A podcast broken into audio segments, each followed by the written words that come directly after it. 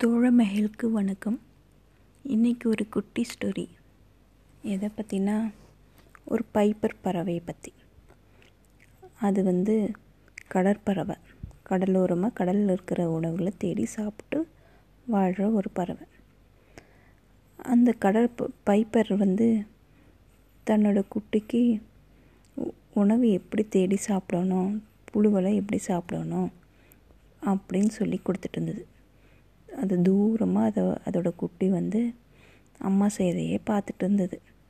அம்மா அழகால எப்படி கொத்தி சாப்பிட்றாங்க எப்படி எடுக்கிறாங்க அப்படின்ட்டு.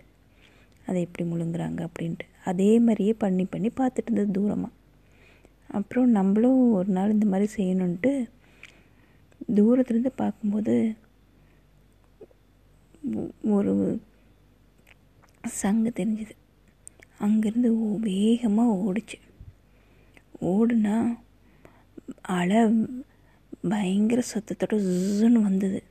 அந்த சத்தத்துக்கு பயந்துட்டு திருப்பி அதோட இருப்பிடத்துக்கே ஒடியாந்துருச்சு ஒடியாந்தும்போது மூச்சு வாங்கி நி- மூச்சு வாங்கிட்டு நின்றுட்டு இருந்தது.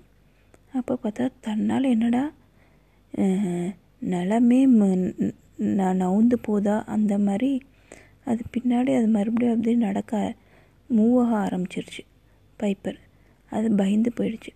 அப்புறம் பார்த்தா கீழே ஒரு சின்ன ஒரு வண்டு. அது மண்ணுக்கடியில் இருந்திருக்கு. அது மேலே இந்த பைப்பர் இருந்தனால அது அப்படியே நடந்து வண்டு நடக்க நடக்க பைப்பரும் மூவ் ஆயிருக்கு. இந்த பைப்பருக்கு கோவம் வந்துடுச்சு இக்லியோண்டு வண்டு நீ என்ன இது பண்ணுறிய அப்படின்ட்டு அது மேலே மண்ணை போட்டு மூடுச்சு வண்டு மேலே. வண்டு அந்த மண்ணை தாண்டி மேலே ஏறி வந்து திருப்பி அந்த பைப்பரை ஒரு மூக்கில் ஒரு பஞ்ச் பண்ணிவிட்டு திருப்பி வேகமாக உள்ளே போயிடுச்சு கடலுக்குள்ளே. அப்போ தான் இதுக்கும் புரிஞ்சுது என்னடா இவ்வளோ பெரிய குட்டி வண்டு? இவன் என்னையோட துக்ளியூண்டு இருக்கான். என்னால் முடியாதா? அப்படின்னு சொல்லிட்டு மறுபடியும் கடல் அலை பக்கத்தில் போச்சு. அங்கே நின்றுட்டு இருக்கும்போது மறுபடியும் அந்த குட்டி வண்டு வந்தது. என்ன நீ மறுபடியும் வந்துட்டியா? அப்படின்னு பைப்பரை பார்த்து கேட்டுட்டு இருந்தது. அப்போ ஒரு பெரிய அலை வந்தது. இதை கவனிக்காத அந்த பைப்பர் தண்ணி கடியில் போச்சு.